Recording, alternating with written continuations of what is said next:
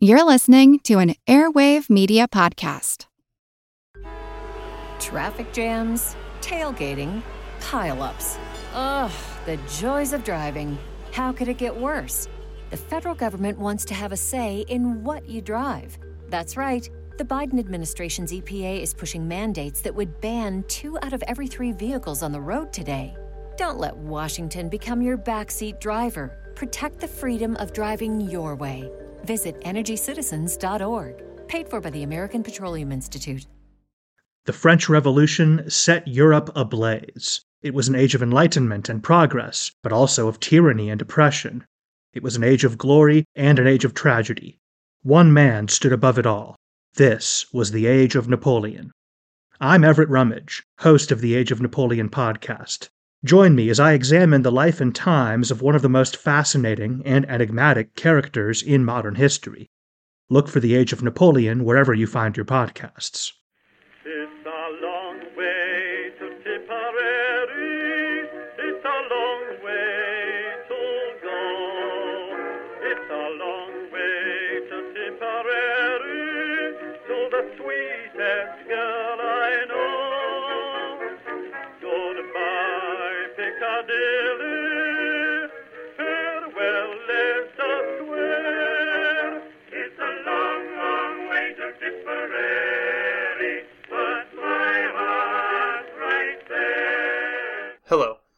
Welcome to History of the Great War, Episode 2.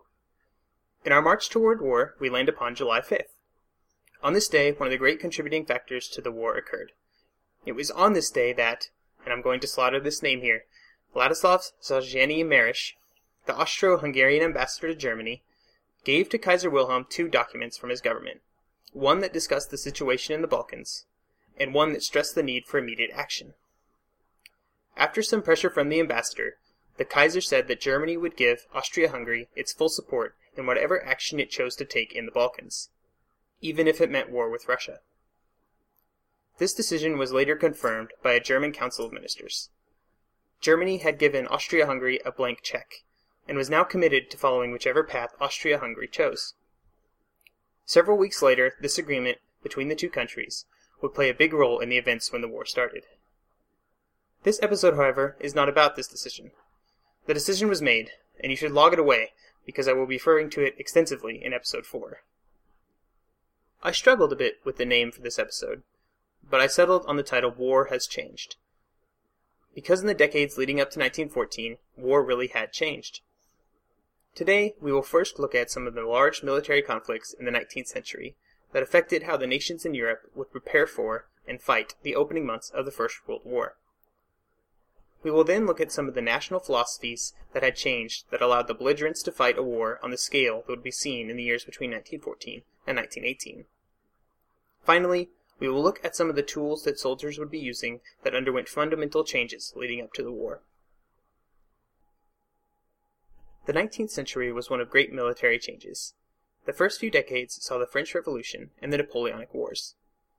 From 1803 to 1815, France, under the leadership of Napoleon, was at war with various countries throughout Europe. The only constant was the standing state of war between Britain and France.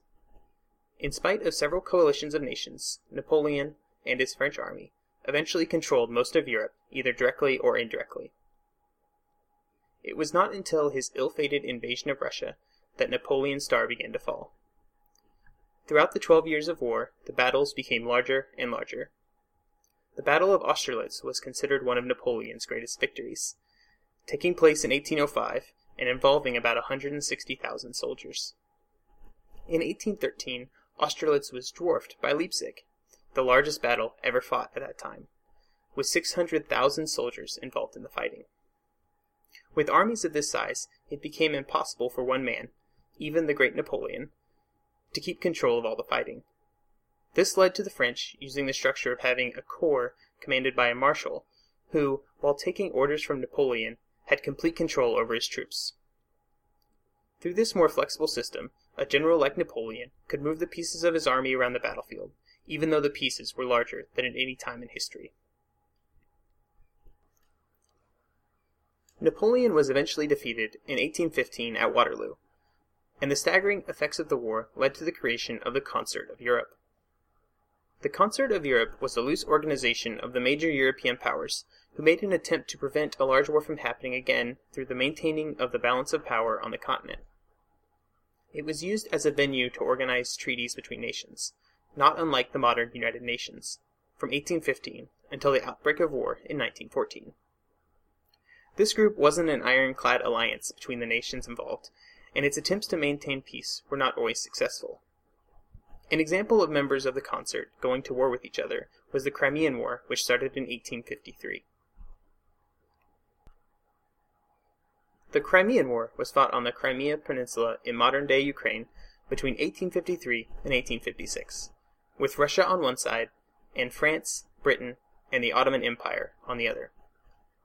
The war began due to Russia's expansion into the Black Sea region in search of a warm water port for its navy. A warm water port would be navigable through the entire year, whereas all the major ports in Russia were in areas that would have a lot of ice in the winter. Another big driver for the war was France's desire to regain the prestige it lost after the defeat of Napoleon in 1815.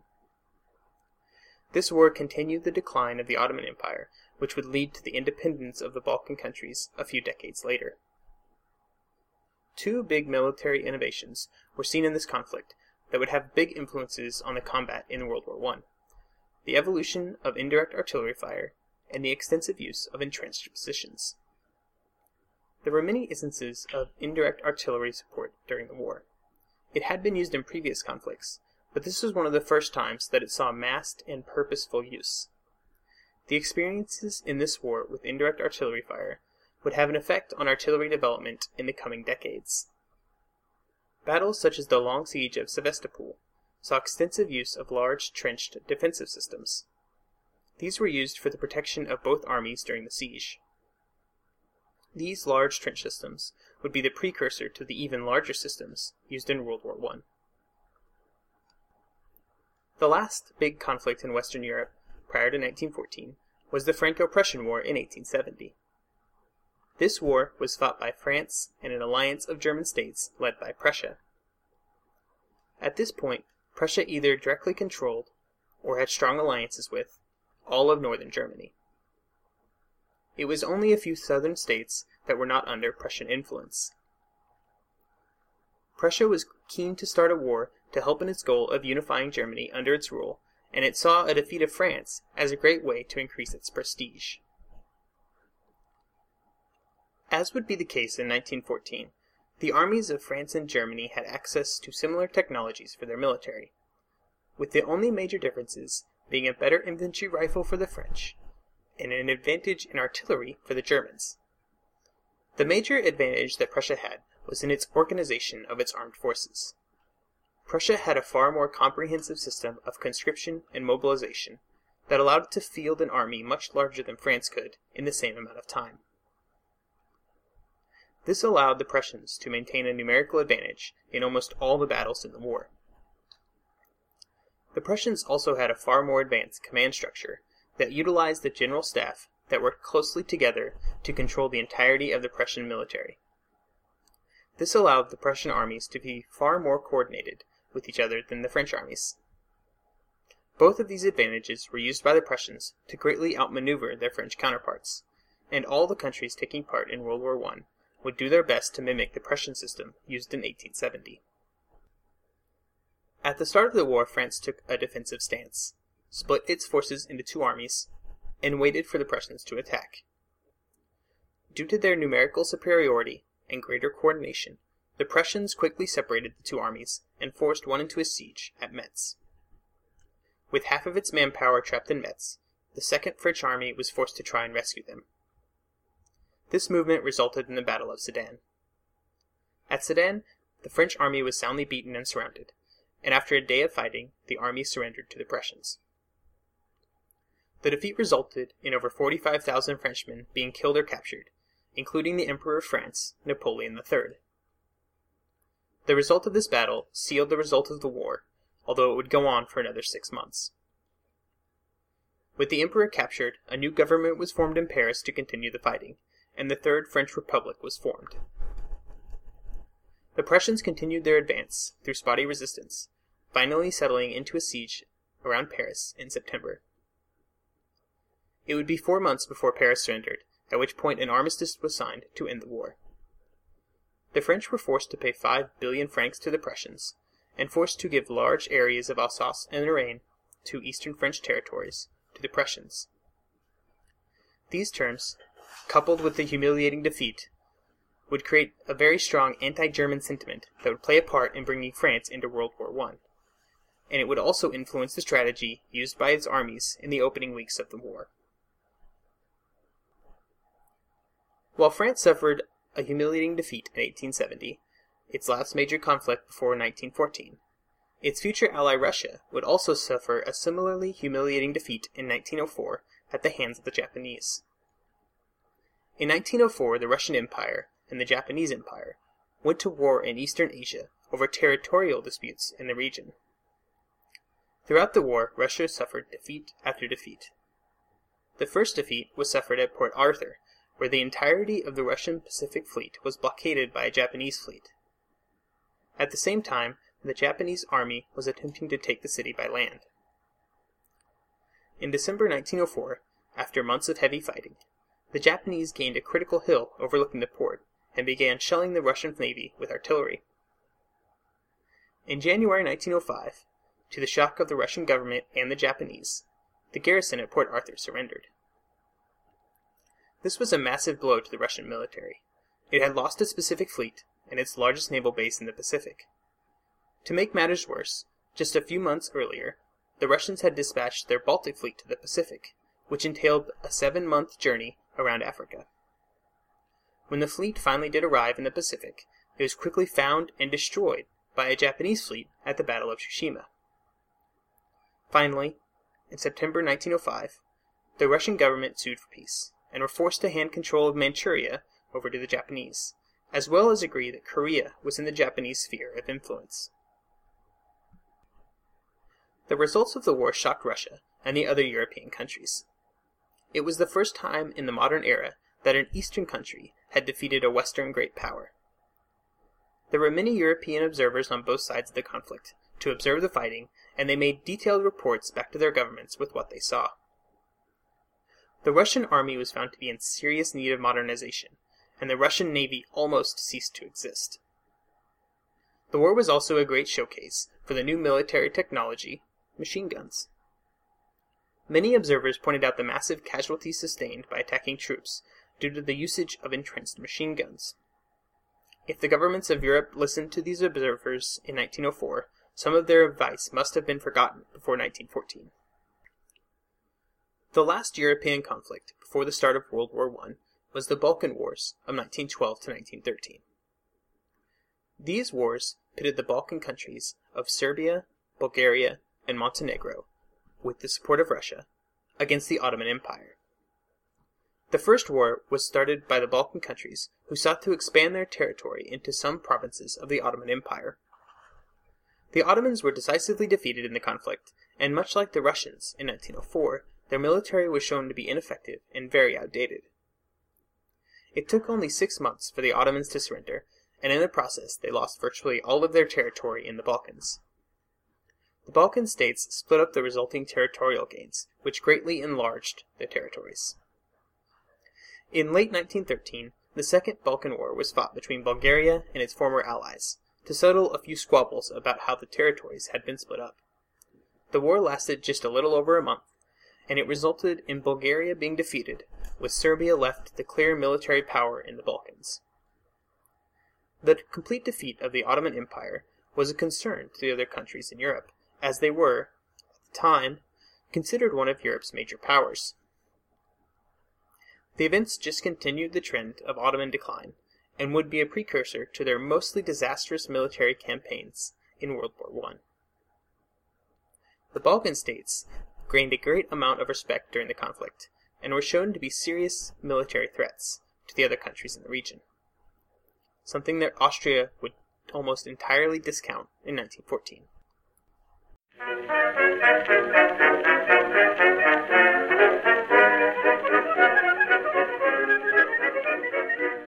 When you need mealtime inspiration, it's worth shopping Kroger, where you'll find over 30,000 mouthwatering choices that excite your inner foodie. And no matter what tasty choice you make, you'll enjoy our everyday low prices, plus extra ways to save, like digital coupons worth over $600 each week. You can also save up to $1 off per gallon at the pump with fuel points. More savings and more inspiring flavors make shopping Kroger worth it every time. Kroger, fresh for everyone. Fuel restrictions apply.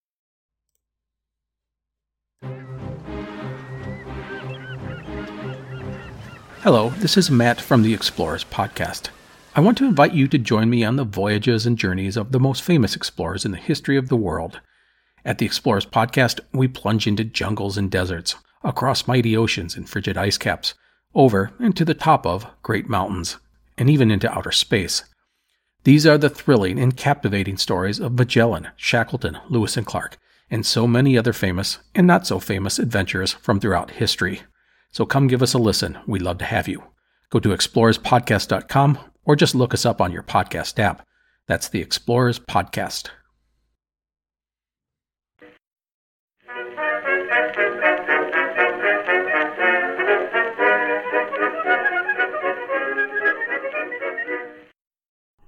Combat over the length of the 19th century changed a lot. As we have looked at, Europe went from the Napoleonic Wars, where maneuvering was key, to the long, slow slog of trench warfare, to seemingly great powers being defeated by coalitions of tiny countries in the Balkans. Over this time, the way in which nations waged war also changed. As nations and populations grew larger, it required a new dedication from all citizens of a nation when their countries went to war. This gave rise to two big changes in the way societies participated in war the concept of mass mobilization and the concept of total war. Mass mobilization, which is the quick call up and deployment of a nation's military assets over a short period of time, would play a huge role in World War I. In a conflict where millions of men are moving to the front, it is critical that a nation prepare for such a large transition from peace to war. A lot of the preparation done by the countries of Europe revolved around the use of railways for troop movements. Railways were the only real way to move men and material on the scale required in 1914, and this led to a massive increase in railway investment in the years leading up to the war. David Stevenson wrote an interesting piece focusing strictly on the role the national railways played in the events of the war in his piece entitled War by Timetable The Railway Race Before 1914. In it, he mentions the rivalry between nations to build more and more railways. This competition between the nations resulted in an almost tripling of the railway mileage in Europe between 1870 and 1914. When it came time for mobilization in late July 1914, both France and Germany utilized over 11,000 trains, all moving towards the front. In some Western German and Eastern French railway stations, trains went by every four minutes. In early August 1914, Germany and France, the countries with the best railways in Europe, had moved over 1.5 and 1.3 million men to the front, respectively. The ability to move men on this scale allowed the Germans to begin to invade Luxembourg on August 2nd, just two days after they started mobilization. Russia wasn't so lucky. Having a far less dense railway network and a far greater geographical distance to traverse, they were forced to begin their offensive in the east with just 800,000 men, instead of the over million as planned. This would have a great effect on the outcome of their battles in 1914. Over the course of the war, millions and millions more men were mobilized. Some numbers that almost boggle the mind. Russia, 12 million. Britain, 9 million. France, 8.5 million. Germany, 11 million. Austria-Hungary, 7.8 million. Having this many personnel mobilized required a new kind of dedication to the war effort by every citizen. World War I was in every sense of the word a total war. Total war is the concept that when a nation enters a war, they commit everything available to the war, be it men, materials, technology, everything. War had not always been like this. There were many factors in the late 18th century that caused wars to become more and more consuming, such as the rise of nationalism, or the idea of the citizens of a country fighting not for survival or for a king, but for their country. While this sort of idea had been present for several centuries, the revolutions of the late 1700s crystallized this idea and made it a big driving force in events. Another reason for this change was the rise in the size of armies. As we discussed just a bit ago when discussing the Napoleonic Wars, the armies kept growing and growing. As an army grows, the cost of supporting and maintaining that army grows, as well, which requires more and more of the economic output of a country to sustain. Most countries had not properly prepared for what the war would be like due to the very common belief that the war would be over quickly, resulting in no real plans for what would happen when millions of men were taken out of the workforce for several years. In the Great War, huge percentages of the young men from every country were utilized in the war effort. By 1918, France and Germany had 20% of their 1914 population in the military. These huge armies also required a complete change in economic output to support the soldiers. Almost all the European countries implemented harsh rationing during the war, and in Germany specifically, shortages became very severe due to the British blockade of German ports. These economic shortages resulted in the entire society feeling the negative effects of the war, even if they weren't at the front. The ideas of what it would take to fight a war had changed drastically over the decades leading up to 1914, and the technology that would be used to fight the war had also drastically changed. The last few decades of the 19th century saw two huge changes in the form of the development of the machine gun and the drastic improvements made to artillery. There were also two developments in the early 20th century that, while not hugely influential in 1914, would leave a huge stamp on the war before 1918 the airplane and the motor vehicle. These four technologies would change how the war was fought, although they would teach some very harsh lessons first. The machine gun had been a dream of military men around the world for generations. In the middle of the 19th century, those dreams started to become a reality. There were several early machine guns, and perhaps the most famous was the Gatling gun. This saw some action in both the American Civil War and the Franco-Prussian War. Its design was one of multiple gun barrels that were spun by hand, and the spinning action loaded, fired, and ejected the shell casings automatically. This was a huge improvement on any previous attempt, but there were still some serious drawbacks. First, the gun was mounted on an artillery carriage, which meant it had to be pulled by horses, and it was hard to manhandle into position. The second, and related problem, was that with it being on top of an artillery carriage, it required the men operating the device to be very exposed to fire from the enemy. Finally, at the time, there wasn't such a thing as smokeless gunpowder. Every shot gave off a small puff of smoke. This made it obvious where the gun was, and made it a very, very big target for enemy fire. The next big innovation for machine guns came in 1884, with the creation of the Maxim gun, which took away a lot of the disadvantages that the Gatling gun was saddled with. The Maxim gun brought the gun much closer to the ground, being able to be operated while in the prone position. It also incorporated the first smokeless gunpowder, meaning that the crew operating the gun had better visibility, and they could remain hidden from the enemy more effectively.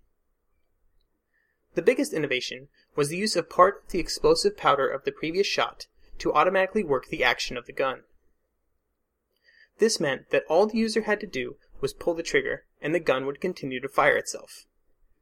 This design used just one gun barrel, and because of this, it required better cooling, which resulted in the gun barrel being surrounded by a casing that was filled with water. By the water cooling the gun, the fire could be maintained for much longer than it could have been using air cooling.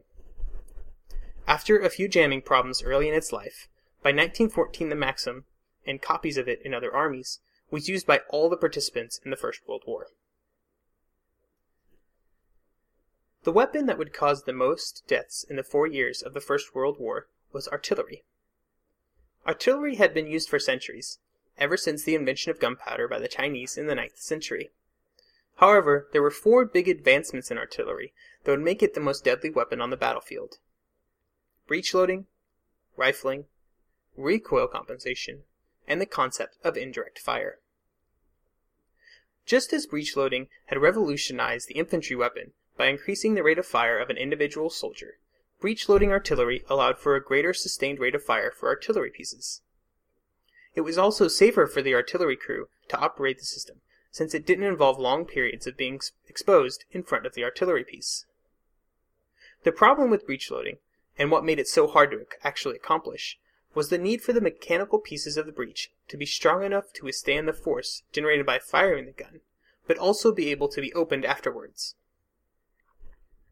It wasn't until some advancements in metallurgy and precision engineering that it was possible to create a breech that could be screwed into place and not jam when the charge was detonated. Rifling was another advancement shared between infantry weapons and artillery guns. By rifling the barrel of the gun, the shell could travel further and have a far more predictable flight path. This allowed for artillery to be further away from the battle lines, but it also made artillery fire and aiming more scientific and able to be calculated.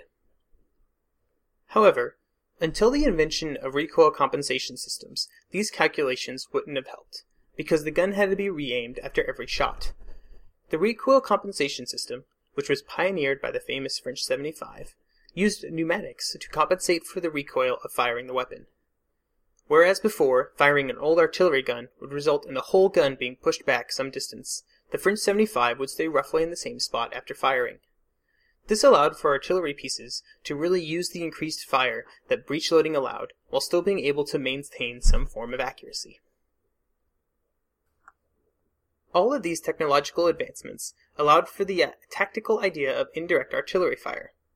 Before this concept, artillery usually was placed in a position and then fired at threats that it could see. This usually involved placing your artillery in some sort of elevated position where they were vulnerable to the counter battery fire from the opposing artillery.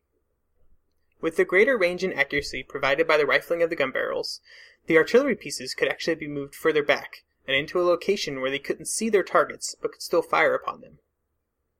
This obviously offered some advantages, with the artillery being almost immune to small arms fire.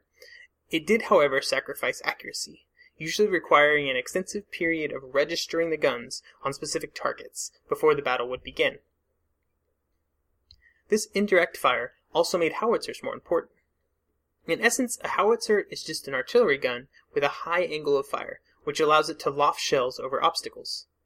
This high angle of attack became very important when you were trying to hit the enemy artillery who were hiding behind a hill just like you were. While machine guns and artillery had a direct and immediate impact on the war, two technologies that would take a bit longer to make their impact were airplanes and motor vehicles. Airplanes would have a massive impact on later wars, but in 1914 they were mostly just used for reconnaissance. They also came to be used for artillery spotting. They would observe the impact of artillery shells, and then fly back to their lines to drop a message canister to the gunners. Obviously, after the use of wireless radio became practical, it was much easier for this artillery spotting role to be fulfilled.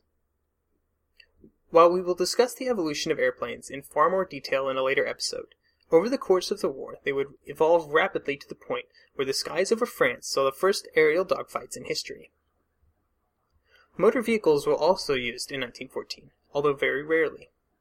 Until the usage of the tank later on, vehicles were mostly used as transports, with all sides having at least some form of motorized cargo trucks. Perhaps the most important use of motor vehicles, at least until the unveiling of the tank in 1916, was the usage of Paris taxis to ferry troops to the Battle of the Marne in 1914. Another interesting fact was that General Joffre of the French army had the winner of the 1912 French Grand Prix, Georges Boillot, as his driver in the early months of the war to quickly move him between his army corps. Airplanes and vehicles would come to define future 20th century conflicts, and they found their start in 1914. In the century leading up to 1914, war had changed. In 1805, the biggest battles in the world were fought with 160,000 men on a battlefield, marching in formation, with muzzle-loading muskets and artillery, with one man able to command entire armies. In 1914 millions of men would meet on a battlefield stretching hundreds of miles, marching with machine guns and breech loading rifles and artillery. The armies would be transported by rail to the battlefield, and they would be supplied by those same railways. Airplanes may be in the sky, and some of the soldiers may have ridden to the battle in a truck. War had changed, and the army commanders of Europe weren't ready. Next week, we will take a closer look at those commanders and the plans they had devised to try and win the war.